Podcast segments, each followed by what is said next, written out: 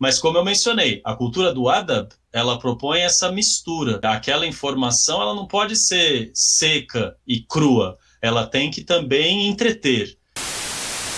Então a gente sabe que se é um livro que a gente entende como relatos de viagens, vai ter conteúdo geográfico, é, etnográfico, antropológico, biológico, ecológico, histórico, comercial e maravilhoso, como é característico também da literatura no período nesse caso.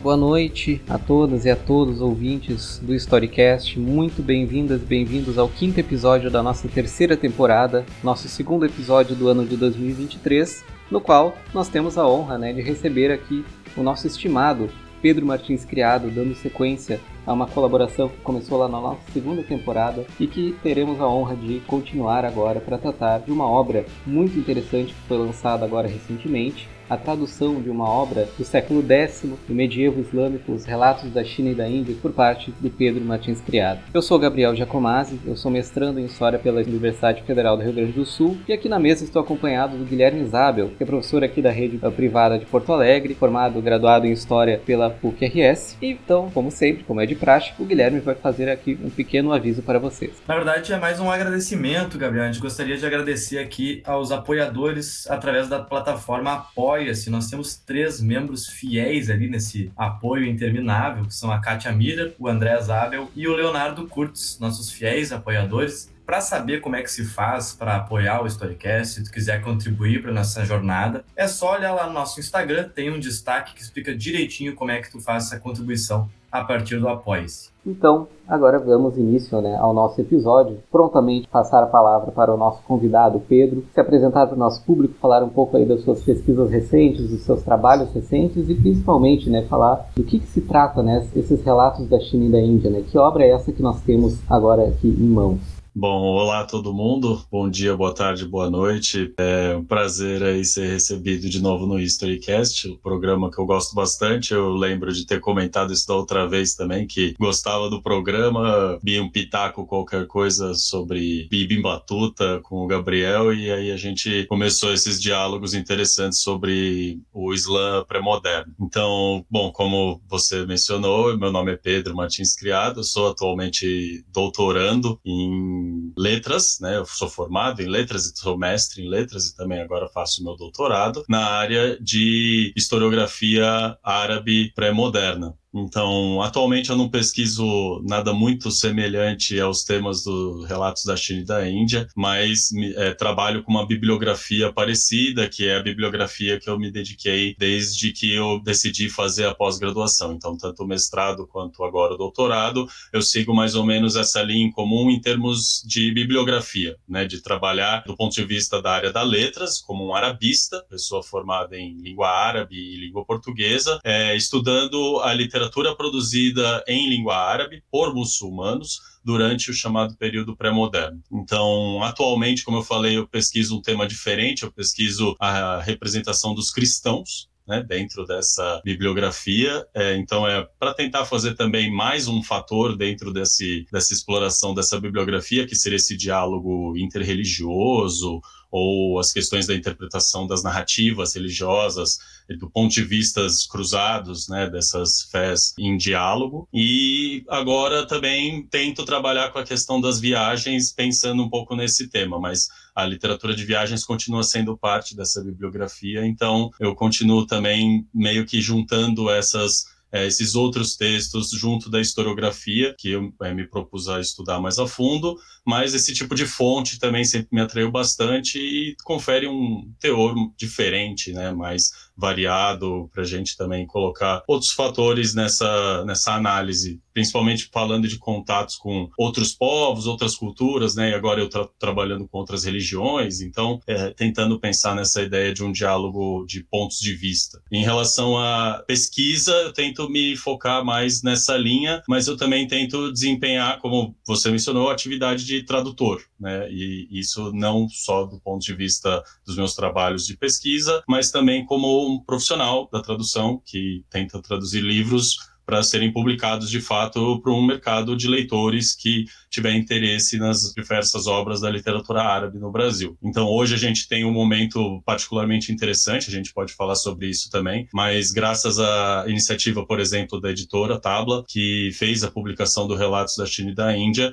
a gente tem hoje a oportunidade de conversar sobre obras que em outros momentos seriam muito difíceis da gente conversar. Então, isso surgiu é, mais de maneira incipiente em outros momentos, né, de outras obras mais pontuais. Então, tive a oportunidade de traduzir outras obras também, uma especial de conteúdo mais histórico, né, que seria o Ibn Fadlan, e ele também despertou esse interesse mais de um público maior, mais para uma obra que em teoria é uma obra, uma fonte histórica, né, para nós aqui né, estudiosos das humanidades, né, historiadores como vocês ou no meu caso uma pessoa da área de letras, para nós tem um interesse diferente da maioria do público que vai simplesmente pegar esse livro para querer extrair dele uma leitura, né, um, um, contato de alguma maneira com literatura. Então eu tento pensar nessa dimensão também, principalmente no meu trabalho como tradutor e por ser uma pessoa ligada à literatura historiográfica, eu tento então mesclar essas duas coisas, porque como vocês sabem melhor do que eu, fontes históricas historiográficas têm toda uma questão linguística discursiva específica que suscita seus próprios desafios. Então eu preciso também tomar medida disso como tradutor do árabe que conhece muito bem a língua, mas que precisa então fazer esse, essa reflexão sobre a matéria, digamos assim, a matéria historiográfica, os relatos de viagens, esses contatos interculturais e inter religiosos e etc. Então, é um prazer poder falar sobre esses assuntos todos aí e vamos conversar sobre o que vocês quiserem. Vamos cair logo na, na nossa matéria-prima, assim, né, no, no, livro, né, o Relatos da China e da Índia, né, que, que fonte é essa, né? Claro, pode ser uma fonte para nós historiadores ou linguistas ou, enfim, tradutores interessados de toda maneira geral, para o público uh, leitor mais leigo pode ser até um, usufruto mais literatura mesmo, né, um, um valor literário próprio também, além né, do, do, informativo, né? Acho que talvez isso, evidentemente, estava previsto na própria concepção dessa obra, né? Mas o que, que você pode nos dizer, assim, para o público que está tendo o primeiro contato, né? Do que, que se trata, né, essa obra, quando é que ela foi produzida e quem produzia, né, obras desse tipo quem produzia os relatos da China e da Índia? Tem muitas questões aí para desdobrar e várias delas que eu acho interessante porque dizem respeito tanto à área da literatura, dessa leitura mesmo, do contato com um livro, como da perspectiva perspectiva histórica, historiográfica que vocês sabem muito bem, que é essa questão do momento da produção do livro, né, o momento da produção desse texto, que a gente hoje está chamando de livro, com essa concepção que a gente tem de o que é um livro. Então, eu sempre, para tentar explicar para uma, uma pessoa assim qualquer, digamos assim, eu começo com o um seguinte comentário. A, o Relatos da China e da Índia, ele não é exatamente um livro de literatura. O que, que isso quer dizer? Quer dizer que quando a gente pensa em literatura, a gente pensa em uma concepção moderna, né, atual, de o que é uma obra que vai ser chamada disso, de literatura, que em geral é uma obra ficcional e essa obra é provida, por exemplo, de um enredo único que se desenvolve em etapas com o que a gente costuma chamar, no sentido mais simples, de começo, meio e fim, né? Uma narrativa que vai de alguma maneira se desenvolver, é, mostrar alguma coisa e se resolver. E nesse sentido a gente não pode entender esse tipo de literatura histórica, né? O Relatos da China e da Índia ele é o que eu chamaria de um livro de relatos de viagens. Só que o que, que significa? Significa que uma pessoa fez um relato sobre as suas viagens? Não. Significa que em um dado momento algumas pessoas tinham esses contatos com viajantes e esses viajantes contavam relatos próprios, contavam histórias próprias da sua realidade, do seu trabalho, do contato que eles tinham com os lugares do mundo, da sua experiência vivida, digamos assim. E as pessoas que estavam em lugares como os portos em que esses viajantes estavam reunidos, né, para onde eles convergiam com muita frequência, tinham muito contato com as narrativas dessas viagens. Então, o Relatos da China e da Índia, ele é uma espécie de produto da reunião desse tipo de relato, da reunião de vários relatos diferentes, de pessoas diferentes que tiveram vivências diferentes como viajantes, como comerciantes, né, como navegantes, principalmente nesse caso do livro, e que tinham contatos diferentes com esses lugares. Alguns deles são puramente práticos, então informações, é, observações é, diretas, coisas úteis de saber, como distâncias entre os lugares, os nomes etc mas como a gente bem sabe pela fama que resiste até hoje, né, muita história de pescador. E não só nesse caso do pescador, mas do marinheiro, né, a história do marinheiro que na verdade nada mais é do que uma pessoa que conhece um lugar muito distante. Então esse marinheiro, o que ele é em termos de um relator, uma pessoa que narra histórias, é uma pessoa que está narrando histórias sobre realidades muito distantes. Então, essas realidades, com muita frequência, são recebidas de uma maneira estranhada pela audiência que está ouvindo. Só que ela suscita uma curiosidade. E o que, que essa curiosidade acaba gerando? Pessoas que coletam essas histórias. Pessoas que reúnem essas histórias e propagam essas histórias tanto no seu lugar de origem, quanto em obras escritas, quanto oralmente para audiências. Então, tem toda uma é, maneira de elaboração desse livro também que é mista, né? Que envolve essa ideia do relato oral, que é registrado então por escrito e algumas versões são re retrabalhadas e reaproveitadas em outros lugares. Então, é um tipo de texto que consiste basicamente nesse processo de você reunir relatos, nesse sentido de experiências mesmo das pessoas, em um texto único, em um lugar que você coloca ali tudo meio que de uma maneira não harmonizada, né? Você não vai tentar fazer as coisas encaixarem umas nas outras, mas você vai simplesmente coletar essas coisas, né? Em árabe a gente usa o termo musannif, que é compilador.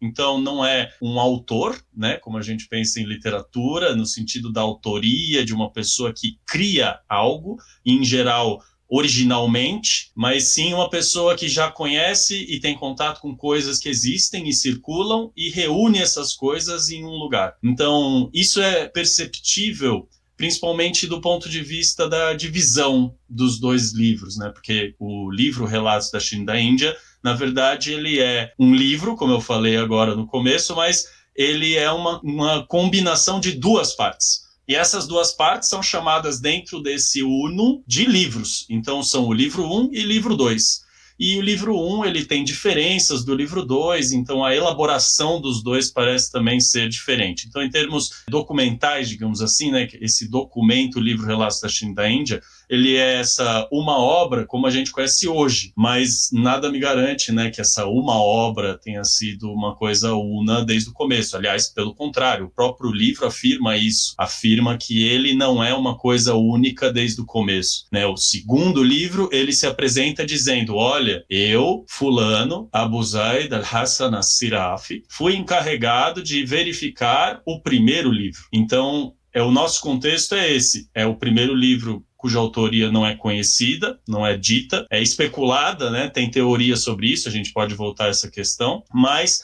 não é garantido, não é certeza. Mas a segunda metade tem uma figura que se apresenta ali como responsável. Ah, eu sou a pessoa que verificou o primeiro livro e então eu acrescentei a ele um outro com coisas relacionadas a esse primeiro livro. Então, basicamente, o que ele fez foi um anexo. Né? A gente poderia dizer que ah, isso daqui é um conjunto de relatos e histórias referentes a tal tema, então eu vou juntar outros relatos e histórias que eu conheço referentes a esses temas. Então ele meio que expandiu esse primeiro livro, ele não detalha que foi isso que ele fez, mas é perceptível pelo conjunto ter vingado unificado, né? Porque a partir dessa unificação, isso passou a ser conhecido como um livro. Apesar de haver alguma separação também entre essas duas metades, inclusive do ponto de vista temporal, né? A primeira metade, ela data do, da metade do século século IX e a segunda metade ela data da primeira metade do século X. Então tem um período de pelo menos 70, 80 anos que separam a facção do primeiro livro e a facção do segundo, né? a, a, a elaboração desses dois livros. Então você tem é, essa separação histórica. Naturalmente, tem a separação de outras condições derivadas dessa separação de tempo, mas em termos de documento, né, como esse um objeto que a gente conhece hoje como livro, ele é a representação de o que é um manuscrito que ainda existe desse livro atualmente na Biblioteca Nacional da França. Então, ele está inclusive digitalizado, disponibilizado no site para quem quiser entrar na, no site da Gálica. É só procurar o Árabe 2281. Esse é o manuscrito único que se conhece que apresenta no final do próprio manuscrito a data do final do século XII. Ele fala que ele, o manuscrito mesmo é datado do final do século XII, mas é o único objeto mesmo, em termos materiais, que a gente tem, o resíduo desse texto. Por outro lado, existe também alguma reverberação do conteúdo dele em outras obras, né, que a gente também conhece, ainda tem. Então, a gente sabe que algumas pessoas tiveram contato com esse texto também, nesses termos bibliográficos, de alguém que vai fazer uma pesquisa sobre, por exemplo, a China ou a Índia e acaba com esse livro na frente e reproduzindo um trecho desse livro. Então isso acontece também e de maneiras variadas. Então esse livro ele é reproduzido tanto em outras obras de cunho geográfico, digamos assim, quanto em obras de cunho mais maravilhoso, ficcional, né, histórias divertidas e tudo mais. Então em resumo, ele é esse apanhado assim de, de monte de coisas que eu tendo a tentar resumir como relatos de viagens por causa dessa multiplicidade inerente ao, entre aspas, gênero relatos de viagens. Então a gente sabe que se é um livro que a gente entende como relatos de viagens, vai ter conteúdo geográfico, é, etnográfico, antropológico, biológico, ecológico, histórico, comercial e maravilhoso, como é característico também da literatura no período nesse caso. Então, uma multiplicidade muito grande, dá para falar sobre várias dessas coisas também de várias outras maneiras, quanto a gente quiser. Tu falando, Pedro, me veio uma pergunta na cabeça, assim, se tem, assim, uma percepção de algum vácuo, de algum vazio nessa obra, que obviamente eles vão falar de tudo, né, não vão falar sobre toda a China, toda a Índia, enfim, mas se percebe que algo se perdeu do documento até chegar a nós, ou ele tá clean, completinho, bonitinho? Não, essa pergunta é boa porque de fato tem pelo menos duas lacunas diferentes e do ponto de vista material mesmo. Então, assim, é, no meio do manuscrito tem um salto. Então, você percebe pela natureza do texto que ali no meio tinha mais páginas e provavelmente mais capítulos. É, é inaferível. Não dá para dizer o quanto se perdeu ali no meio. Mas tem uma outra lacuna também interessante que é no começo. E essa lacuna no começo, eu falei um pouquinho sobre ela no meu paratexto ali no final, porque eu não vi que ninguém tinha comentado muito isso antes. Mas qual que é a questão? O manuscrito, como você olha hoje, exatamente como ele está digitalizado, você vai encontrar ali um primeiro fólio que é uma espécie de apresentação, uma espécie de este é o livro das séries de histórias que fala sobre não sei o que, e o fulano, e o ciclano, e o beltrano. Só que no final desse fólio, ele repete a primeira frase do próximo fólio. O que, que, é isso? Isso é um procedimento comum filologicamente quando você quer suprir uma lacuna. Você está falando para o leitor eventual que, olha, esse fólio aqui não é original, mas o que tinha no original era isso aqui. Ou simplesmente é um livro deste tipo de conteúdo. Então, assim, quando você pega o começo da minha tradução, eu fiz questão de deixar lá o começo do primeiro fólio que eu consigo dizer que é original, que é no meio de uma frase. E esse meio da frase tá lá, como uma vela. Então você não sabe o que, o que é como uma vela, mas esse primeiro fólio inserido, ele fala uma certa complementação ali, ele inventa, ele, ele coloca ali um começo. Só que esse começo ele é altamente questionável, porque ele não tem nada a ver com o resto do livro. Então, ele faz esses procedimentos, quando você lê, você percebe que a caligrafia da pessoa que fez é muito pior da, do que da pessoa que, que fez o resto do documento. Assim, é uma letra consideravelmente mais feinha, parece até mais corrida, assim, mais feita sem capricho mesmo. E é a mesma letra que está no último fólio do documento. Então é um provável catalogador, uma pessoa que reuniu isso de alguma maneira, né? Então tem pelo menos essas duas lacunas, sim com certeza a do meio ali por causa desse salto temático e essa primeira por causa dessas questões mais materiais mesmo, filológicas. Então, dá para saber que o livro, se um dia ele existiu em uma forma maior, a gente não tem essa forma maior. É, inclusive, eu, eu tenho essa imaginação né, de que tenha outras partes dele que foram perdidas ou que às vezes também tenham é, menções a lugares que estão no resto do livro, menções a outros relatores, outros nomes. Né? Eu imagino que tenha, mas a gente não tem como saber. Tem essas duas lacunas, isso é, é dado. O Pedro entrou agora num, um tema bastante interessante também, que eu até coloquei no. que é do, do próprio trabalho do, do, tradutor, né? Que envolve uma série de escolhas em relação à materialidade do texto, né? Também a, a questão da própria língua, né? Não é evidentemente é um árabe é, bastante específico, né? E eu, eu te pergunto, Pedro, sobre o processo de tradução em si, né? Que as escolhas que envolvem, né? A lida com as, as demais versões que já foram produzidas também, né? Para outras línguas do texto. Eu te pergunto se o teu texto apresenta alguma divergência, alguma nova interpretação que pode trazer uma nova em relação a né, versões que já foram estabelecidas. Eu sei que já teve traduções para o francês, né, para o inglês, até mais recentes. Né, eu te pergunto sobre esse processo, né, como é que é trabalhar com um documento em língua árabe, né, do, do medievo islâmico, do período pré-moderno. Né? É, é um processo bem complexo, né? A gente fazer a tradução de um livro envolve bastante coisa, ainda mais quando é um, uma obra que trabalha com esse grau de diversidade, como eu estava comentando, são muitas competências diferentes. Então, assim, do ponto de vista do tradutor em si, tem aquela questão que a gente sempre tem que mencionar, né? É, não, não é porque eu não sou formado como historiador que eu não levo em consideração certas coisas como o anacronismo, um distanciamento geográfico, ou algum tipo de terminologia que de alguma forma está ligada à realidade religiosa daquele observador ou daquele lugar observado. Então, tem essas questões que a gente sabe que estão nessa dimensão mais subjacente do texto, né? Você não vai estar tá com ela o tempo todo explícita, o tempo todo afirmada, mas você sabe que em alguma dimensão ela está ali. Então, tem essa questão de você lidar como tradutor com um tipo de texto que está em uma temporalidade afastada e que está trabalhando com certas concepções da linguagem que você conhece que não existem mais. Então essas concepções elas precisam ser escavadas, digamos assim. Você precisa saber que era ela que estava ali. Do ponto de vista linguístico, a minha sorte enquanto tradutor de árabe é que a língua árabe padrão, né, que a gente costuma às vezes chamar de árabe clássico, é, tem uma estabilidade muito grande ao longo do tempo. Então, eu consigo, com o árabe padrão que eu estudo hoje como um estudante de árabe numa um curso de árabe numa faculdade, alguma coisa assim, eu consigo aprender o árabe dito formal e ler boa parte da bibliografia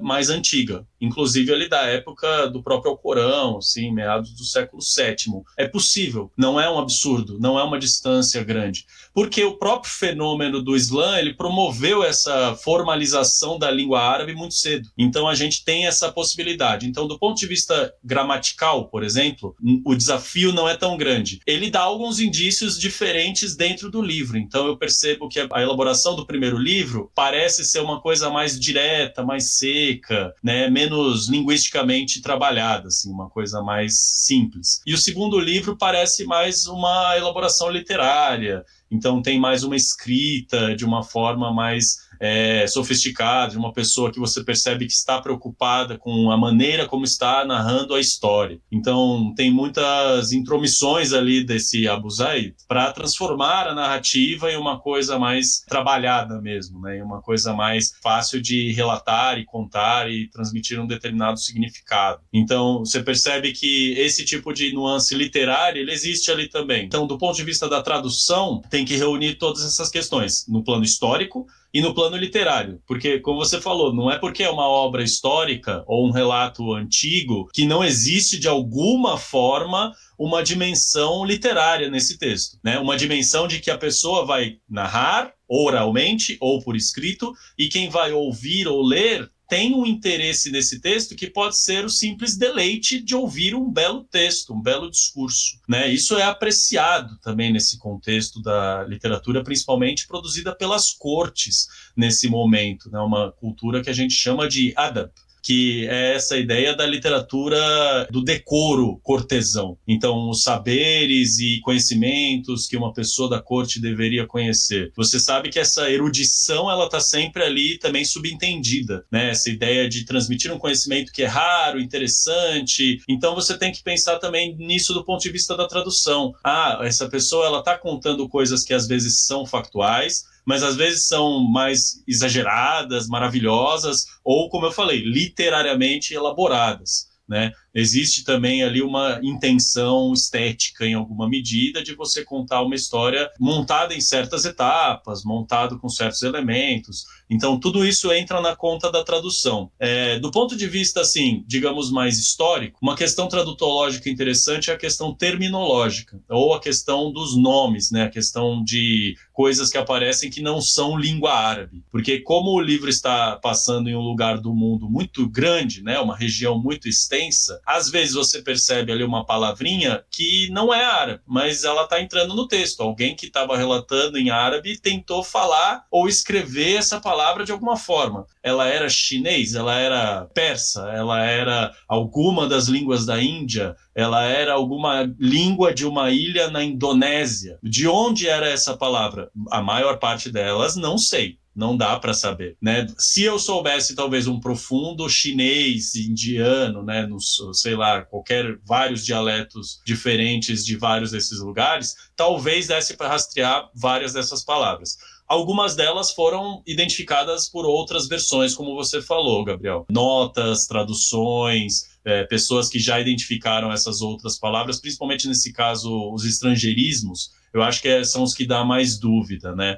Mas tem a questão também desse vocabulário mais, digamos, técnico, por exemplo. Então, muitos nomes de plantas, muitos nomes de produtos, muitos nomes de animais então você tem que pensar tudo isso. Bom, tudo bem, eu estou traduzindo aqui um texto que está descrevendo a ecologia do Oceano Índico e da região do Sul e Sudeste Asiático nessa época. Então eu tenho que saber quais são essas plantas nesse lugar nesse momento. Eu tenho que saber, ah, isso é um produto? Tá bom, esse produto é extraído de uma fonte natural, por exemplo? Tem ali uma, uma espécie de processo envolvido? Ah, como é esse processo? De onde vem esse produto? Então, algumas dessas coisas a gente ainda sabe.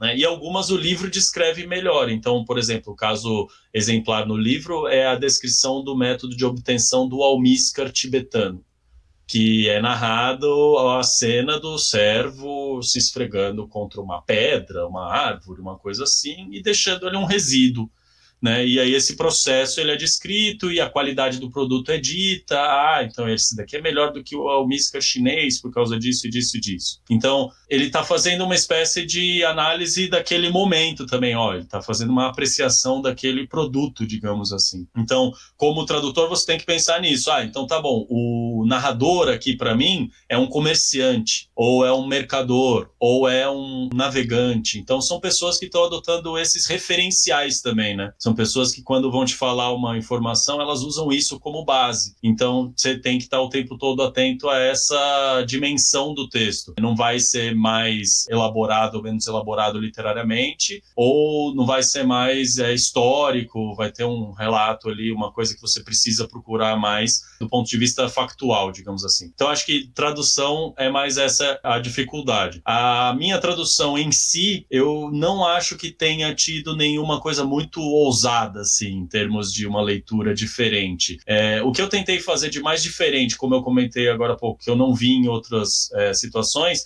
é esse comentário acerca desse tal, desse primeiro fólio, né? Que eu não tinha visto em outros lugares, então eu fiz um pequeno comentário. Mas é o tipo de coisa que você percebe que não é novidade, percebe? É, as pessoas que trabalharam com esse texto, ou porque já pegaram o manuscrito para fixar, ou porque traduziram e fizeram alguma coisa com o livro, elas já, a maior parte delas, desconsidera esse primeiro fólio mesmo, né? Tem várias edições mais antigas que consideram, que você vê ali traduzido, inclusive algumas das primeiras traduções ao francês elas colocam a tradução desse primeiro fólio, que parece ser uma inserção artificial, mas considera. E aí você vai percebendo que então já existe uma espécie de consciência das pessoas que estão lidando com o texto sobre isso. Né? Do ponto de vista da tradução, eu acho que é mais essa necessidade mesmo, de levar em consideração esses fatores, ao mesmo tempo históricos e literários. Se você quiser ficar sempre atualizado com as novidades e anúncios do Storycast, entre em nosso perfil no Instagram e no canto superior direito ative o sininho de notificações. Assim, toda vez que tiver uma novidade, você vai ser o primeiro a saber. Agora pensando, uh, focalizando o segundo livro, né, uh, que compõe essa, esse conjunto né, da obra, especialmente ali a, as preocupações do Abu Zaid al-Siraf em compilar uma obra que talvez fosse literariamente né, mais elaborada, né, tivesse uma preocupação com esse, com esse decoro né, literário, né, de maneira geral, no que a primeira obra, talvez, o primeiro livro, no caso, talvez fosse mais um compilado de relatos um pouco menos ordenado. E, e claro, a gente pode especular bastante, né, por, por que, que o Abu Zaid foi, né, foi ordenado a analisar o primeiro livro, né, enfim, mas tudo isso sugere uma certa demanda, né, por esse tipo de conteúdo. Tanto os relatos de viajantes, né, comerciantes especialmente, né, a respeito dos produtos, a respeito ali do estado das rotas comerciais, né, e aí envolve questões políticas também que ele vai incluir, né, as questões da a turbulência, né, política na China, que vai reconfigurar, por exemplo, né, essa questão das rotas comerciais, isso está colocado ali. Talvez eu queria que tu falasse um pouco sobre justamente essa demanda, né, quem era o público leitor, né, dessas obras, quem eram os, talvez os mecenas, né, dessa, dessas produções, a quem se destinava, né, quem tinha interesse em ler, não apenas talvez os relatos mais pragmáticos assim de comércio, mas até questões mais tangenciam mais maravilhoso, até quem sabe. Sim, é interessante pensar na audiência do livro, porque eu entendo também que ela reúne pessoas diferentes, assim, por motivos diferentes. Principalmente pessoas ligadas a atividades comerciais, de alguma maneira, então pessoas que ou não são mercadoras e marinheiras, mas estão ali num, trabalhando num porto, num mercado, ou financiando muitas vezes nessas viagens, nessas né, empreitadas, pessoas que têm algum tipo de envolvimento com o comércio e pessoas que às vezes circulam por outros motivos variados por esses lugares. Então, viajantes de outras naturezas, né? Então, é, peregrinos, emissários, pessoas que de alguma maneira estão em circulação e estão em contato com esses comerciantes e mercadores. Mas, acima de tudo, se essa literatura está sendo produzida com esse grau de, digamos assim, rigor, né? Porque esse processo, né, essa, essa apresentação do Abu Zaid sugere alguma forma de verificação. Então, ele é, fala ali no começo, ah, eu fui encarregado né, de verificar esse livro. E você percebe que a primeira apreciação dessa tal verificação é dizer, ah, ele parece conter informações basicamente corretas, a não ser por essa informação aqui. Ou seja, o tipo de apreciação que ele está tentando fazer é uma apreciação de veracidade. Então, talvez o interesse principal seja mesmo esse interesse da pessoa que quer fatos, dados sobre esses lugares. Por isso que me desperta essa atenção para pessoas ligadas ao comércio. Né? A gente sabe, por exemplo, por outra fonte, que é o, o cara que eu pesquisei no meu mestrado, no Massoud, que o Abu Zaid al-Hassan al-Siraf, ele era uma pessoa relacionada com governantes. Então, a gente sabe que ele era primo, inclusive, de um governante, se não me engano, o governante de uma das cidades ali da região. E eles se conheceram pessoalmente, o Massoud e a Siraf. E ele tem coisas que ele reproduz do relato da China e da Índia na sua obra por causa desse contato. Então, a gente sabe que esse contato ele procede, né? Ele tem várias corroborações diferentes. E ele faz esse comentário: ah, é uma pessoa relacionada com essa classe governante.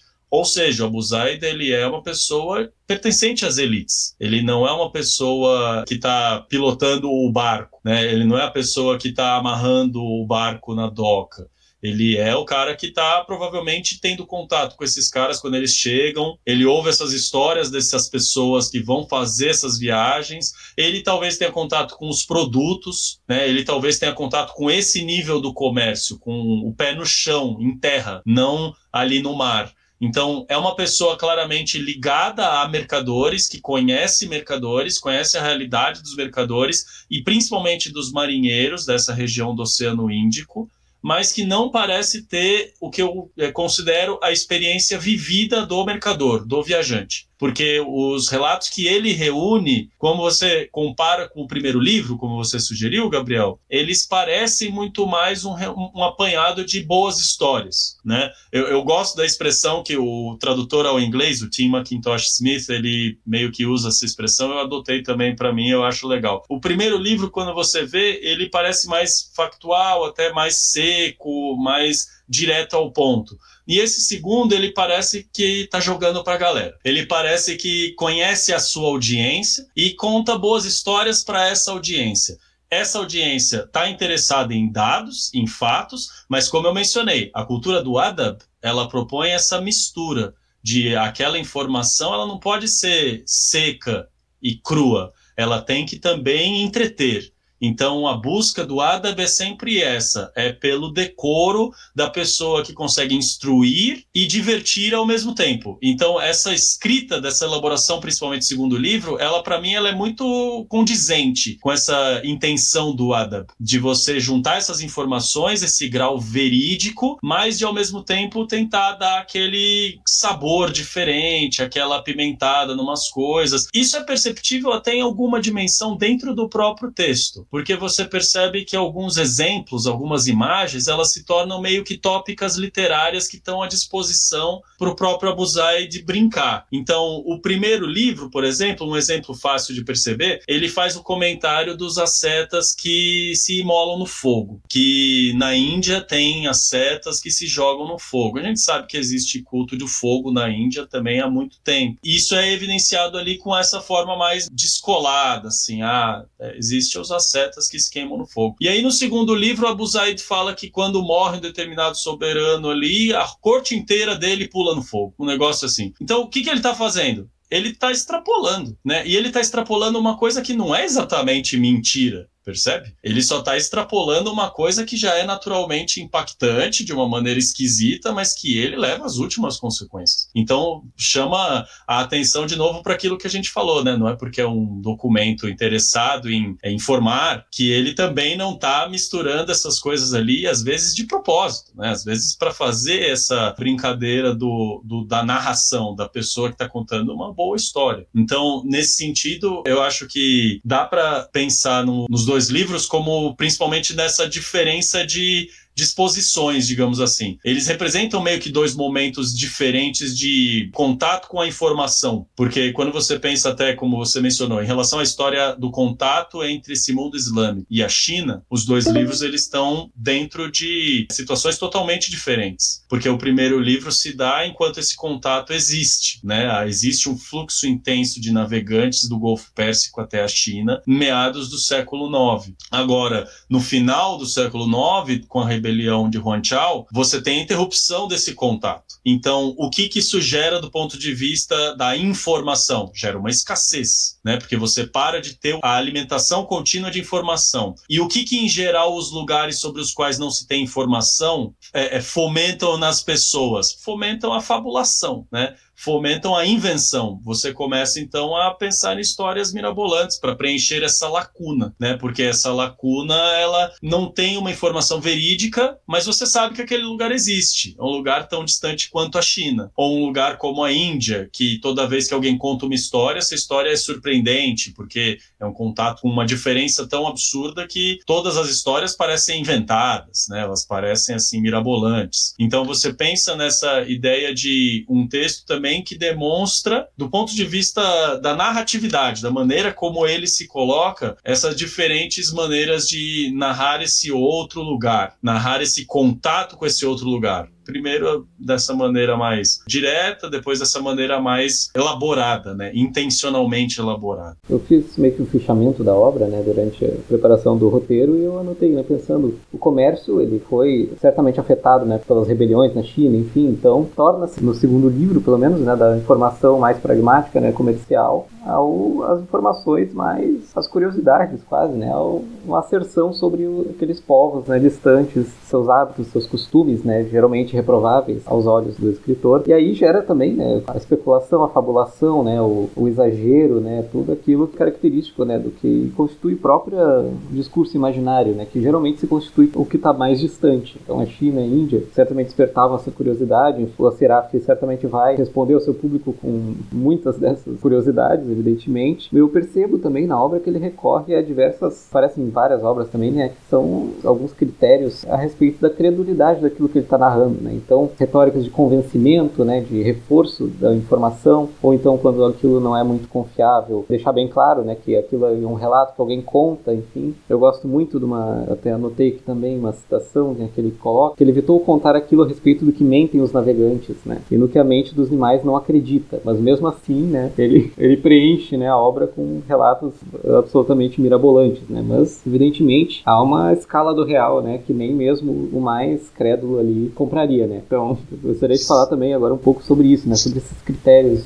é, discursivos, né? Como é que ele lida com essa medida, né? Do que, que ele vai apresentar, do que, que ele vai aumentar, né? E do que, que as pessoas acreditavam, né? Ou as pessoas elas sabiam que estavam ouvindo lorotas, mas que aquilo ali era literariamente interessante para ser apreciado mesmo. É legal essa questão mesmo do veracidade, de fato, né, dessa recepção de quanto as pessoas achavam que aquilo era verdade ou não. Porque eu acredito que também é uma resposta difícil de dar de maneira categórica, de você pegar esse livro e você falar, não, esse livro ele era tido inteiro como verdade ou inteiro como uma grande invenção. Porque eu não acho que essas coisas estavam nem sozinhas, né, sobrepondo uma a outra outra, né? E nenhum estado puro assim dentro da cabeça da audiência. Eu não acho que essa audiência está pensando nesses termos de ah, isso é 100% verdade ou isso é 100% mentira. Porque essas coisas elas vão se misturando e como a gente sabe, até hoje as pessoas se sujeitam a narrativas, a mesma narrativa de maneiras totalmente diferentes, né? Então, tem coisas que você percebe que são evidentemente, como você falou, uma elaboração narrativa, discursiva para tentar deixar aquilo mais interessante ou tentar até moldar o sentido que aquela narrativa vai transmitir, né?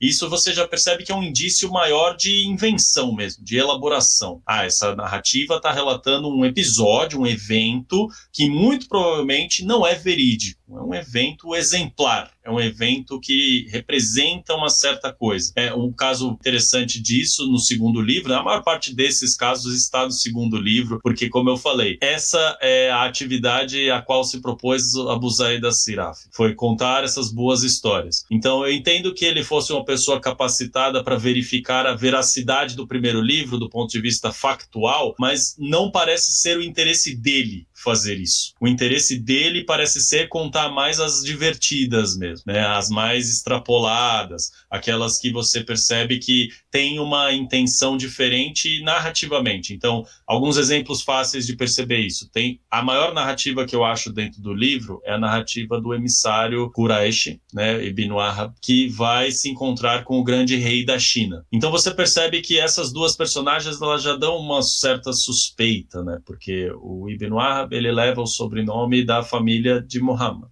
Quraysh, né, a, a, o clã de Muhammad. Ele vai se encontrar não com uma figura representante qualquer, mas sim com o grande rei, o rei dos reis da China. Né? E você tem essa, então, importância evidente desde o começo. E aí você lê a narrativa e ela é inteira meio que uma alternância regular de diálogo. Né? Então eles falam, um fala, o outro fala, o outro fala. É uma coisa meio trabalhada mesmo você percebe que é um diálogo trabalhado para transmitir um certo sentido sobre o que eles estão falando, sobre aquela relação de poder, sobre outras coisas. Né? Eu não vou contar aqui a narrativa porque ela é interessante e não vou estragar, não vou dar o spoiler. Tem uma outra também que é a do rei de Kamar, né? que é na verdade de Khmer, né, que é na região do Sudeste Asiático, atualmente Sudeste Asiático, né, que tem essa, esse ato de soberba, né, um soberano que desdenha de outro e é punido por isso. Toda uma cena também bem didática. Então, e, e com uma pequena alternância de diálogo, né? Algumas falas bem é, lapidares que resumem aquele sentido que você sabe que aquela narrativa está tentando transmitir. Então, o que, que você percebe é que essas narrativas elas estão mais cumprindo esse propósito que parece ser instrutivo, pedagógico às vezes, ou até do ponto de vista da literatura árabe exemplar, né? Como a gente fala no sentido de transmitir uma moral ou um ensinamento com essa ideia metafórica, né, com essa representação metafórica. E o que eu acho interessante do fato dessas narrativas fazerem isso é que o Abuzai está usando lugares e figuras do mundo que existem.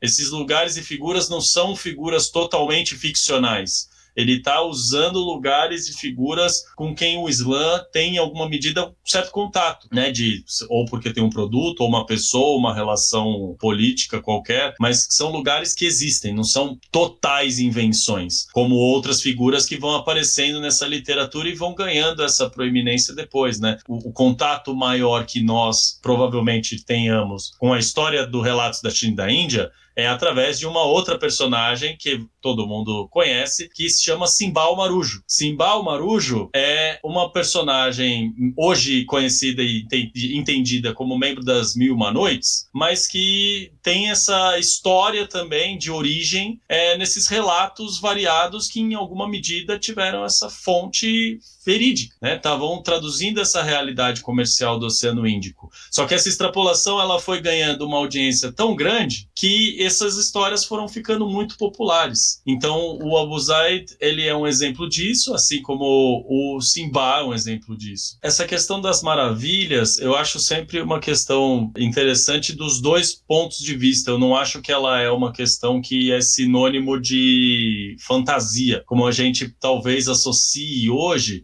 muito mais essa experiência né, do maravilhamento que se entende pela maravilha nessa, nesse contexto medieval, a gente entende talvez mais com essa ideia da, de uma experiência transcendental é, ou até fantástica mesmo, né, de uma coisa que é, é imaginária, que é ficcional e não um, um, sinônimo de uma certa experiência né, é, epistemológica, digamos assim, você encontrar com uma situação que você não entende, mas que é real, que, que tem o seu grau também de realidade. Você só não tem, às vezes, os mesmos instrumentos para traduzir aquilo dentro da sua cabeça. Então, eu acho interessante sempre essa, é, essa discussão assim que vai acontecendo entre essas duas ideias, que seriam essa ficção e a maravilha, né? O, o, a extrapolação narrativa, jogar para o público do ponto de vista das boas histórias e essa ideia do maravilhamento, do deslumbre, né, dessa sensação mesmo diante dessas histórias. Então, só mais nesse sentido mesmo. Me, me dói um pouco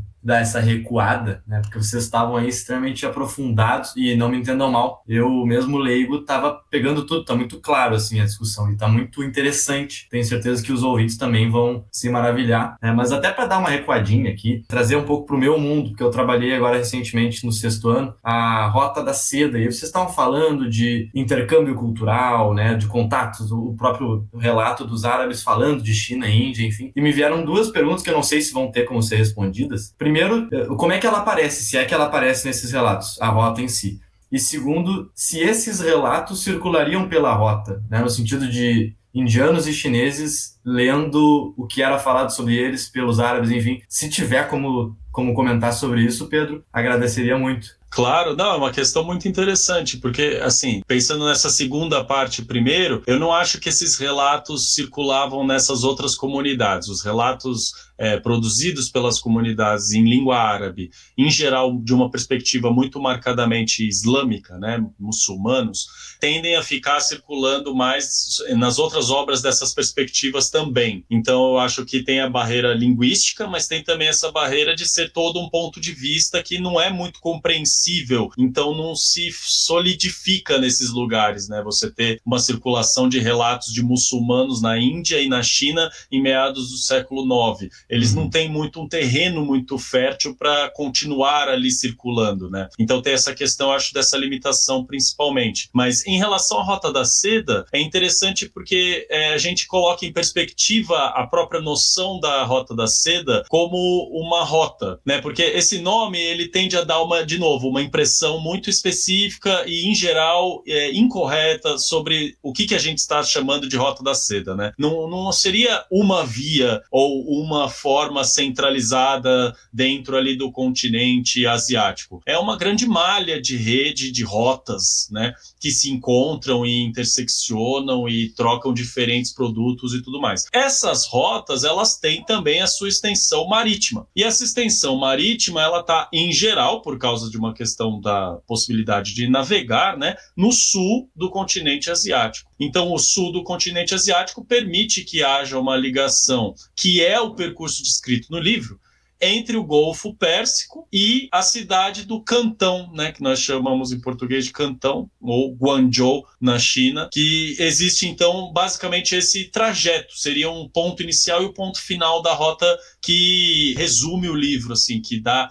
todo o percurso trabalhado pelo livro. Então, se a gente pensar que a Rota da Seda, na verdade, é essa grande malha, e essa grande malha não está restrita ao continente, né, a circulação por terra, eu acho que o Relatos da China e da Índia é uma das obras que aborda com maiores detalhes e até com uma grande primazia, né, pela sua historicidade, né, tá no século IX, essa malha se expandindo para o Oceano Índico. Então, ela tem a abordagem dos produtos que, em geral, a gente vê associados à Rota da Seda, a maior parte deles, as localidades que estão ali no, na bacia do Índico, que têm, de alguma forma, produtos dentro da Rota da Seda. A gente vê a descrição desse trajeto de uma maneira relativamente direta, né? Então, o livro, ele, como tem umas lacunas, não tem tudo, mas ele faz, em geral, esse, esse raciocínio. Logo no começo do livro, ele é meio que esse raciocínio linear mesmo. Ah, os mares seguem a sucessão tal. E a sucessão que ele vai dando é basicamente o percurso do Golfo Pérsico até Guangzhou. Então, é essa linha que literalmente contorna o que a gente, eu acho que chama atualmente em alguns lugares de rota marítima da seda, né? Que seria essa extensão, né, desse, dessa rede, só que desempenhada principalmente então por mercadores e navegantes. A questão da Rota da Seda me leva a uma outra questão, né, que é justamente a questão desses contatos né, entre o mundo árabe, o mundo muçulmano, melhor dizendo, né, e esse Oriente, mais a Oriente do que o que a gente entende normalmente né, aqui nós ocidentais por Oriente. Né. O que eu questiono, né, lendo essa obra, é se essa, essa descrição de outros povos, né, especialmente os povos indianos, povos chineses, aí entra questões até de racialização pré-moderna, né, que são debates que existem e que se sobrar tempo eu gostaria de entrar, mas eu pergunto inicialmente se é, esse tipo de relato ele tem a participação na constituição de uma ideia do que é ser uh, muçulmano, né? Pela exposição ao que é diferente, né? Pela exposição ao, que, ao não muçulmano, né? Eu acho que tem vários momentos do livro em que existe sim essa afirmação, a afirmação de uma perspectiva de um muçulmano.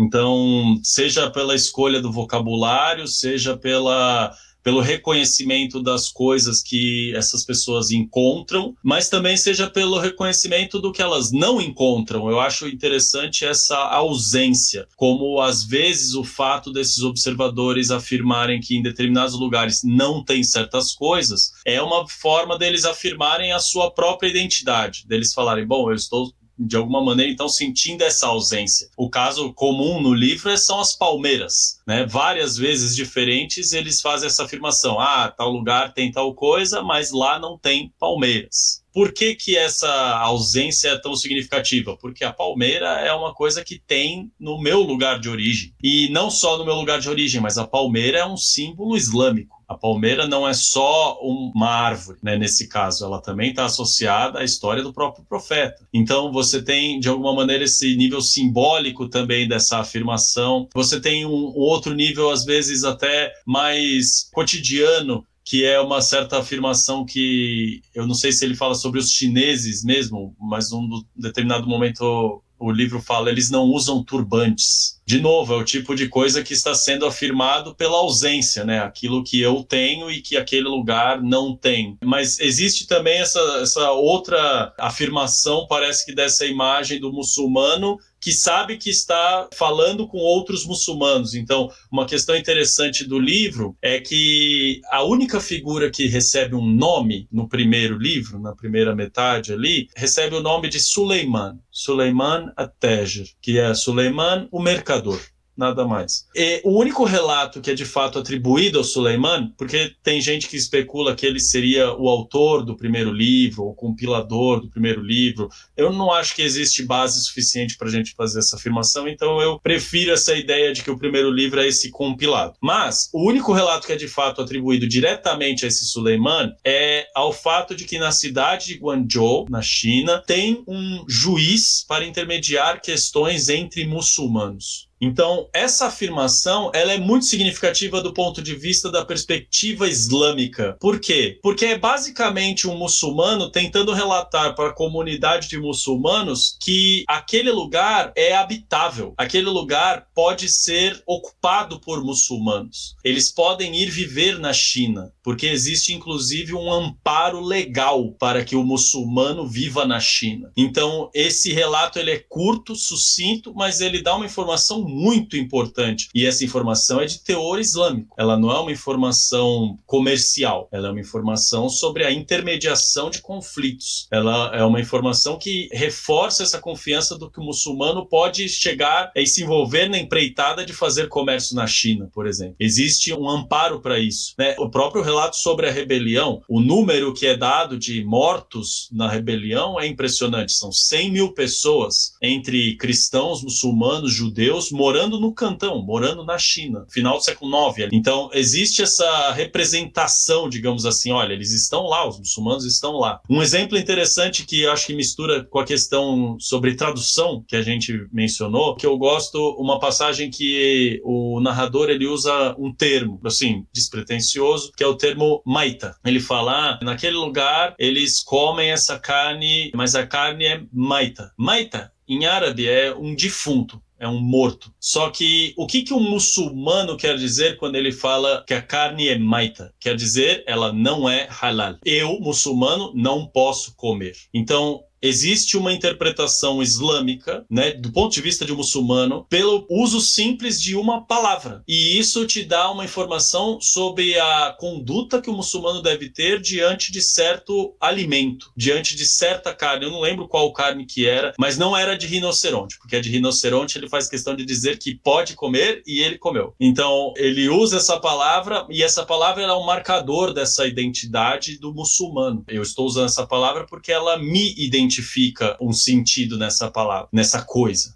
Então é interessante você perceber isso. Tem também duas passagens interessantes desse ponto de vista, um pouco mais literário, né, um pouco mais simbólico. São as famosas listas de reis do mundo, em que são colocados na sequência ali em geral os reis que têm algum tipo de prioridade nos contatos comerciais, políticos, né, que tem algum favor. Então os reis dignos de maior respeito, digamos assim. E em geral o primeiro rei é o quê? O rei dos árabes, né? O rei do Iraque, o rei dos muçulmanos, o rei de não sei o quê. No livro ele usa Iraque e árabes né? Mas ele faz essa colocação, ah, é o mais importante. Só que aí depois, em um dado momento, na audiência, eu acho, com o próprio rei da China, ele fala, não, o mais importante é o rei da China. Só que depois é o rei do Iraque. E aí vem o rei do não sei aonde. Então, assim, essa afirmação, ela não é exatamente só sobre o Islã enquanto religião. Ela é uma afirmação sobre o Islã enquanto força política. Ela é uma afirmação sobre a presença dessa entidade Islã enquanto um agente no mundo ali, enquanto uma figura de um rei rei, enquanto uma população, enquanto um lugar, um, um conjunto de valores e etc. Então, existe essa representação também do muçulmano que se coloca o tempo todo no texto, involuntariamente, porque o tempo todo a perspectiva de quem dá esses relatos é a de muçulmanos, né? Então, essa é uma das coisas, inclusive, que eu acho que é uma das mais cruciais do ponto de vista da tradução. É você levar em consideração, eu, por exemplo, como não muçulmano, eu tenho que saber que certas palavras estão sendo ditas por muçulmanos, elas têm implicações específicas. Então essa, esse processo também ele é muito constante nessa tradução e vai de encontro ao que você mencionou, Gabriel, nessa necessidade de pensar o texto como um, um texto produzido dentro dessa perspectiva de muçulmanos, logo ele está embrenhado desses valores, né? Ele precisa ter esses valores reconhecidos ali o tempo todo. Bom, Pedro, tu me deu agora alguns ganchos bem interessantes, talvez até questões de curiosidade, né? Que você mencionou o Ibn Wahab né, de Basra, que vai para a China, né? Tem coloca com, com o rei da China, enfim. Uma coisa que eu observei, né? Ele menciona ali os cinco reis, né? Ele menciona que os, os grandes reis, né, em ordem, seriam o da China, o do Iraque, né? Da Índia, o de Rum, né? De Bizâncio, e o dos turcos, né? Que agora é incluso, né? Antes não tinha, talvez. É, aí eu penso, né? Se talvez a crescente influência dos turcos sobre o Califado Basta talvez não tenha a ver com essa inclusão, né? Mais aí pensando aí o século X, mas também o fato, né, de que ele substitui, né, no primeiro no primeiro livro ele fala em rei dos árabes e no segundo livro ele fala em rei do Iraque. E eu questiono, né, se isso não seria porque o Asiraf é persa e fala por talvez uma audiência persa, né? Então, se talvez aí mais teorias, né, mas não, talvez não falar em rei dos árabes, né? Então, rei do Iraque, né, deixar bem claro que é o califa ali, enfim, talvez houvesse alguma influência também uma iminente fragmentação que estaria passando ali, né? Depois a gente, a gente sabidamente pela história, né, que vai ter. Eu te pergunto se, enfim, se isso teria algum lastro, ou se alguma coisa que você percebeu. É, eu acho que, no geral, é uma teoria válida, assim, eu acho que cabe dentro dessa colocação e principalmente dessa diferença, né, porque, como a gente mencionou, essas listas, elas sempre carregam algum tipo de intenção, nunca são só uma lista despretensiosa de valores absolutos que essas pessoas estão só reproduzindo. Elas são constantemente moldadas de acordo com essas relações. Então, por que que primeiro você tem essa referência aos árabes como uma coisa mais geral, né, aparentemente mais abrangente, e depois essa coisa do Iraque fica aparentemente mais localizada, né? Me parece ter a ver com esse momento mesmo de fragmentação iminente, né? Porque o que estava acontecendo em meados do século IX ainda era aquele final, né, a bonança, digamos assim, daquele chamado apogeu de uma unificação do Império Abássida que começou a se perder, né? Então, já no começo do século X, essa unificação ela já não existe mais. Você já tem o surgimento desses outros califados é, no norte da África ou na própria Pérsia, como os Búidas, por exemplo, né, Fatímidas. Então, existe essa, essa iminente fragmentação, o que significa que cada vez mais você começa a entender o Islã né, como uma entidade tão unificada assim, né, uma coisa tão controlada, tão coesa. Então, essa mudança, eu acho que dos árabes para o Iraque, ela é bem significativa disso. Ela me parece um indício que o livro traz de que essa fragmentação era percebida em alguma dimensão, né? Pode ter a ver também com o que você falou, o fato do próprio Abu Zaid ser uma pessoa da região do Iraque, né? É, no caso em Basra, ou pode ser também por causa desse tipo de consciência sobre a realidade administrativa que essa narrativa tem. Então, as duas coisas são possíveis. No caso desse livro, a gente precisaria talvez dessa dar uma olhada nessa lista acontecendo em outras fontes ou ver se existe essa algum indício que corrobore uma interpretação ou outra, né? De que é uma consciência do Abu Zaid ou de que é uma coisa mais da narrativa que ele simplesmente transmitiu. É, aí já não teria como afirmar com certeza. Mas eu concordo com você, me parece uma interpretação totalmente plausível. Beleza. Foi mais um, desvio, assim, uma coisa extremamente específica do, do corpo do texto mesmo, né? Mas que eu não poderia deixar passar, né? Agora chegando, talvez, uma parte mais final, né? Um, um último assunto para a gente tratar. Eu tinha mencionado anteriormente a questão da racialização pré-moderna, né? Questões que aparecem também no texto, né? Que, enfim, evidentemente não é algo que ocorre unicamente nos relatos da China e da Índia. A gente tem outras, muitas outras fontes, né? Se a gente for analisar, que apresentam, né? Discursos, é, um incipiente discurso, assim, vai, evidentemente, se enfocar em caracteres fisionômicos dos povos, de outros povos né, não muçulmanos, ou não árabes, ou enfim. E o caso do relato China da Índia vai ser um deles, né? A gente vai perceber na descrição de diversos povos, né, os mais variados habitantes de diversas ilhas né, ali do, do Índico, né, ali próximo ali à região da Índia, Sudeste Asiático, a China, enfim. A gente vai ter informações sobre os nomes dos reis, evidentemente, né, alguma que outra questão, e muito recorrentemente a gente vai ter a cor daqueles habitantes, né, vai ser um elemento mencionado, algum juízo de valor estético também, os habitantes são feios, os habitantes são bonitos, e a gente vai ver, né, que ele vai, esse é eu, eu percebi bastante no primeiro livro, né, no segundo vai ter também, evidentemente, mas aí a gente vai ver, né, alguns padrões nos quais, geralmente, aqueles descritos como mais claros, mais brancos, vão ser associados mais à beleza, né, os povos mais escuros, né, que a gente vai ter, eu até pergunto depois a terminologia empregada, né, eu sei que usavam aswad, eu sei que vai ter os anjos, enfim, né, que vai ser uma localização específica, mas podia ser mais abrangente para o público, né, o termo aswad, né, que é mais associado com negro, né, enfim, mas que vai ter os mais escuros de maneira geral, né, não apenas no continente africano, enfim, mas aí eu te pergunto, né, como é que esse tipo de construção vai aparecer, né, no, não apenas nesse texto, mas em textos dessa época, né, que, em que tipo de preocupação constituía, né, uh, nomear essas características nos povos, a gente pode pensar numa ideia, construindo uma ideia específica de racialização ou se não é tão estruturado assim, né. Essa é uma das questões eu acho mais complicadas mesmo de tratar, porque como você falou, ela não está só no relatos, né? Ela acontece em outras obras também e de várias maneiras diferentes. Então, a sensação que eu tive assim, primeiro do ponto de vista terminológico, né, como você falou, o termo que se usa para fazer essa referência em geral a uma pessoa negra é o mesmo termo que se usa até hoje, que é Aswad,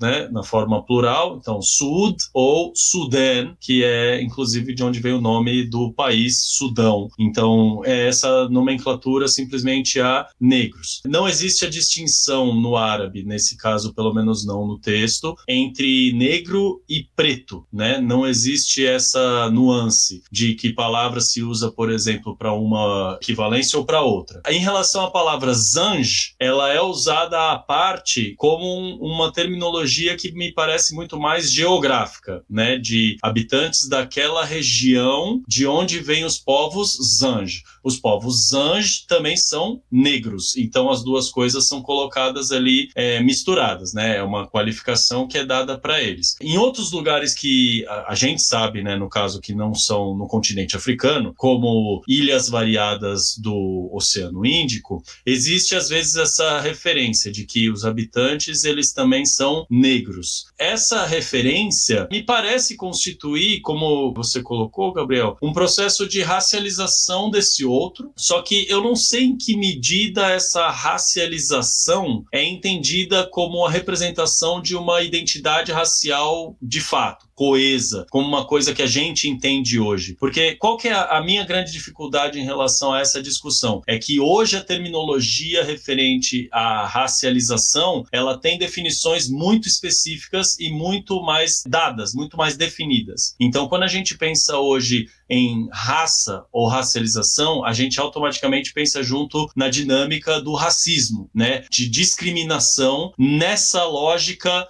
de racialidade. E se a gente for pensar com esses termos de racialização por meio de discriminação racial, eu não sei se é exatamente isso que está operando ali. O que me parece estar operando ali é muito mais uma lógica descritiva de marcadores de diferença mesmo, de marcadores de existe essa qualidade e essa qualidade, como você falou, né, usa-se o termo tem um valor fisiognômico, né? Tem essa função de você não dizer que aquela pessoa é negra, como hoje a gente diria que alguém é negro, mas sim de você dizer que ela é negra para tentar atribuir a ela uma determinada qualidade secundária. Então, várias teorias já foram elaboradas sobre quais seriam essas qualidades. Uma das que mais acontece é normalmente a qualidade da barbárie. Né? Fala-se, ah, a cor negra é sinônimo de falta de civilidade, por exemplo. Ou como você mencionou, ela é sempre pareada com um caracterizador derrogatório, né? Uma coisa de, ah, aquela pessoa é feia, ou ela é negra e feia, ela é negra e tem o cabelo assim. Então, me parece ter essa tentativa de usar essa palavra como um caracterizador pejorativo, mas não me parece ter esse entendimento de que aquilo constitui uma identidade, por exemplo, de que aquilo constitui uma unidade racial, como a gente pensaria hoje numa identidade negra, né? Uma pessoa que se diz negra ou se diz preta, né? Não tem essa mesma intenção. Uma outra questão que a gente tem que levar em consideração é o contexto da geografia climática, né? Porque a questão da descrição, aí eu tenho essa questão enquanto linguista, né? Eu tenho sempre essa dúvida se o termo mais adequado seria negritude ou pretidão, porque o que eu entendo que está sendo dito ali, às vezes não é o que nós estamos chamando de negritude, né, de uma identidade de pessoas negras, mas sim de uma pretidão, de uma cor de fato preta. E essa realidade está associada à geografia, por exemplo, ela está associada a onde do mundo aquela pessoa vive, qual é o lugar. Então, dentro da concepção antiga da geografia climática grega, existe esse grau de determinismo, né, em que você sabe que o habitante nativo de uma determinada região vai ter determinadas características físicas por causa da temperatura,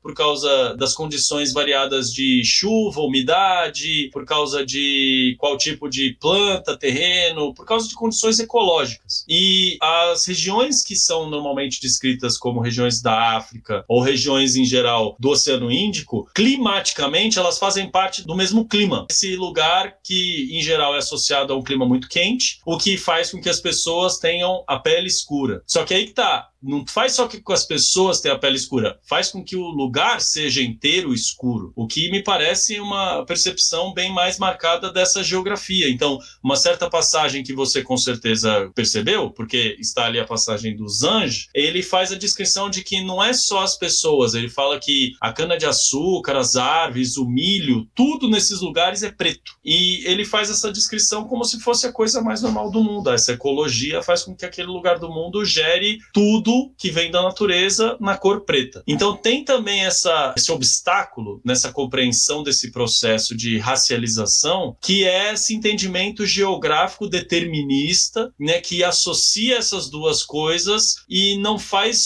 só esse tipo de leitura, por exemplo, na chave da civilização ou da barbárie ou do islâmico não islâmico ou do bonito do feio, mas sim da origem, de onde vem essa pessoa. Então, me parece sempre uma coisa muito difícil de, de sentar o martelo assim, né, de bater e falar: "Ah, não, com certeza é fruto de um processo de racialização, porque o simples fato da gente lançar esse tema gera uma possível comparação com esse tema na atualidade, né? que é essa dinâmica das interações raciais e do racismo como uma força estrutural e estruturante na nossa sociedade, mas que não é a, a força operante nesse nível, nesse texto. Ela opera para fazer alguma outra coisa. E aí, por que, que eu eh, acabo vendo um pouco essa chave, que hoje eu sei que é antiquada, a chave da civilização e da barbárie. Porque existe outras intenções no livro de promover o Islã civilizacionalmente, né, enquanto força de destaque mesmo, de excelência, de algo que se sobrepõe a essas outras populações. Então, colocando essa mistura, casa até que bem, mas eu sei que não é satisfatório. Eu sei que hoje não é a chave satisfatória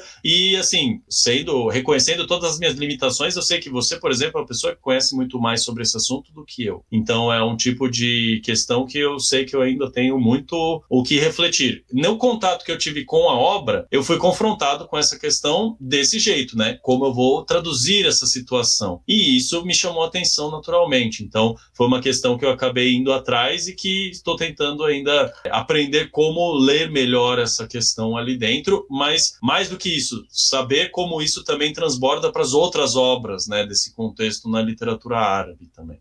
Perfeito. É, essa questão é uma confusão. Eu, pessoalmente, uh, escrevendo agora a minha dissertação de mestrado, que aborda justamente a questão de uma apropriação né, dos anjos, na verdade, uma amálgama uh, de uma ideia de zange, né? É uma ideia praticamente chamada étnico-geográfica, né? Então, não é estritamente geográfica, é, é, os dois, né? É geográfico, mas necessariamente negro. Então, isso vai se misturar, né? Vai se recombinar depois com diversas outras explicações, né? E aí vai ter, enfim, os debates, os exegetas da religião vão associar com narrativas corânicas, com narrativas dos hadiths, com a tradição veterotestamentária, enfim, judaica e cristã, enfim, vão ter, por exemplo, hoje mesmo estava lendo sobre as narrativas sobre a criação adâmica, né, a partir do barro, e daí as naturezas, as diferentes cores desse barro, né, isso está lá no Atábara, enfim, que seria feito com barro vermelho, barro branco, né, barro uh, preto, e Adão, né, enfim, seria constituído por esses três elementos. Então gente já tem narrativas mais universalistas, né, que não vem diferenças necessariamente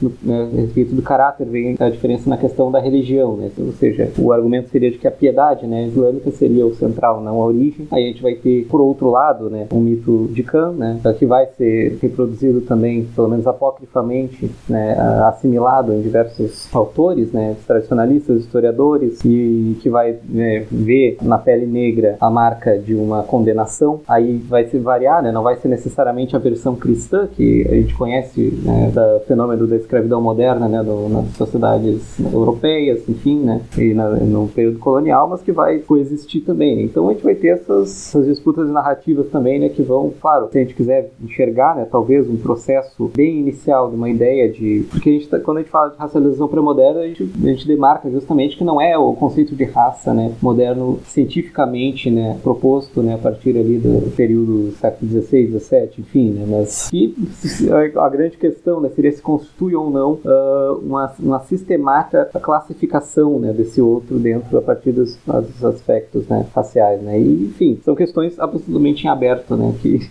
que eu adoro debater, enfim, que a gente lança hipóteses, formula, né, coloca nos nossos trabalhos, enfim, e que, enfim, um grande prazer aqui debater com você. Agora, encaminhando o encerramento, já lhe pergunto, né, onde é que o nosso público poderia ler mais sobre esses temas que a gente debateu hoje, né? Agora, se você tem alguma recomendação de alguma obra de referência, assim, do, além dos relatos da China e da Índia, claro, né, um bom, excelente ponto de partida também. Você tem ali um, um belo pós-fácil que contextualiza tudo, né? Mas se você tiver alguma recomendação aí para fazer, Claro, tem algumas recomendações. Eu pensei justamente nessas referências que poderiam expandir né, algum desses temas que a gente falou. Então, além do próprio Relatos da China e da Índia, que as pessoas podem procurar é, no site da editora Tabla a qualquer momento e adquirir também, é, e ler e achar interessante e aproveitar e se maravilhar, né, por que não? Também recomendo, quem tiver curiosidade por esse nível mais histórico, pode procurar no site site da Biblioteca Nacional da França os manuscritos. Tem o manuscrito propriamente que eu falei, o árabe 2281, e tem o 2282, que é na verdade a primeira fixação, né, de um dos primeiros estudiosos que pesquisou ali o manuscrito e fez a sua própria cópia. Mas em termos de leituras, né, diferentes relacionadas ao que a gente falou, eu tenho algumas sugestões que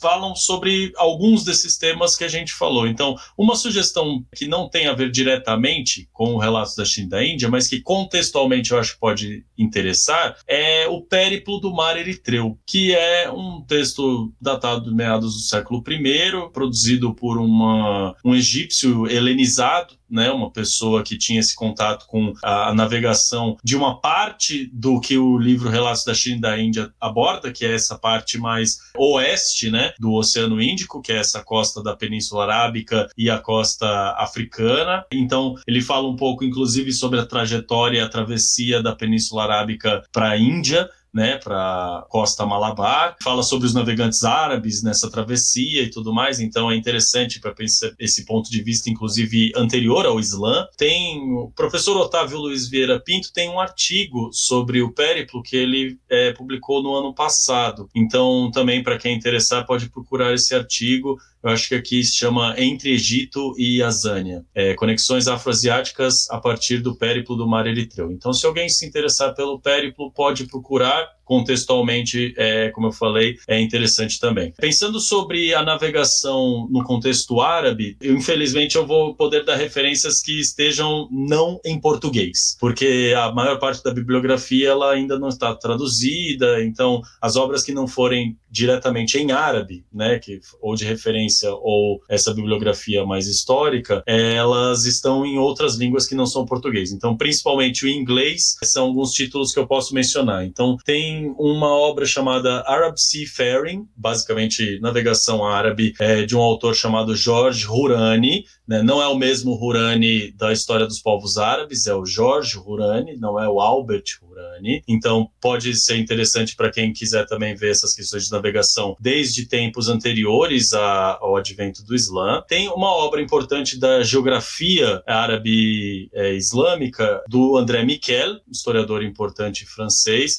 A obra em si está em francês, mas pode interessar para alguém que consiga ler ali também o francês. Acho que o primeiro tomo tem um capítulo que se chama O Gênero das Viagens. A obra em si se chama a geografia humana do mundo muçulmano em meados do século, acho que até o século XI, alguma coisa assim. Mas é, também a obra está em francês. Nesse capítulo tem uma seção interessante sobre o relatos da China da Índia e sobre Abu Zaid al-Hassan al-Sirafi. Uma outra recomendação interessante, que acho que vai de encontro a um dos temas que você sugeriu mais ou menos, Gabriel, é um artigo de um professor chamado Nizar Hermes, e o artigo se chama The Orient's Medieval Orientalism. Só que o Orientalism tá tipo Orient, aí alism entre parênteses, porque é um joguinho de palavras com essa ideia de ah, o Oriente é oriental, né? Ou seja, um orientalismo oriental ou o Oriente visto pelo Oriente, né? Então ele fala um pouco sobre essa questão de como essa perspectiva do Islã sobre um Oriente mais ao Oriente gera também uma visão desse Islã sobre esse lugar que tem ali ou não seus tons é, de orientalismo. Em relação a essa última questão que a gente mencionou, da racialização, tem dois artigos da mesma professora que eu posso recomendar. É, a professora chama Rachel Shine, uma professora americana, trabalha com racialização e tem esses dois artigos que vocês podem procurar. Um deles se chama Translating Race in the Islamic Studies Classroom. Então, traduzindo raça na sala de aula de estudos islâmicos. Então, ela fala nesse artigo, inclusive, sobre algumas questões referentes ao relatos da China e da Índia e sobre essa questão do uso desses termos, ou dessas categorias, como negro, os anj, o sud, sudani, etc. E um segundo artigo dela também trata sobre essas questões, mas já não aborda diretamente o relatos em nenhum momento. Se chama Race and Blackness in Pre-Modern Arabic Literature. Então, também falando sobre essa temática,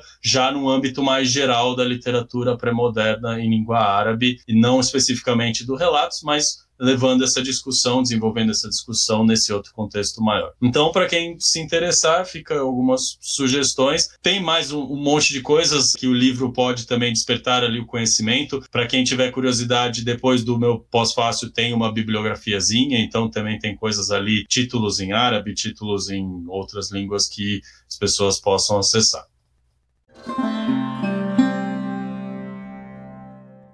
É um prazer receber esse convite e poder conversar sobre esses assuntos com um grau também de atenção e detalhamento que a gente nem sempre tem a oportunidade. Então, espero que as pessoas gostem também, espero que desperte também essa curiosidade e que leve é, esse interesse aí por essa literatura de viagens, a literatura árabe pré-moderna, para também possam conhecer cada vez mais as coisas que eu possa traduzir cada vez mais também, inshallah.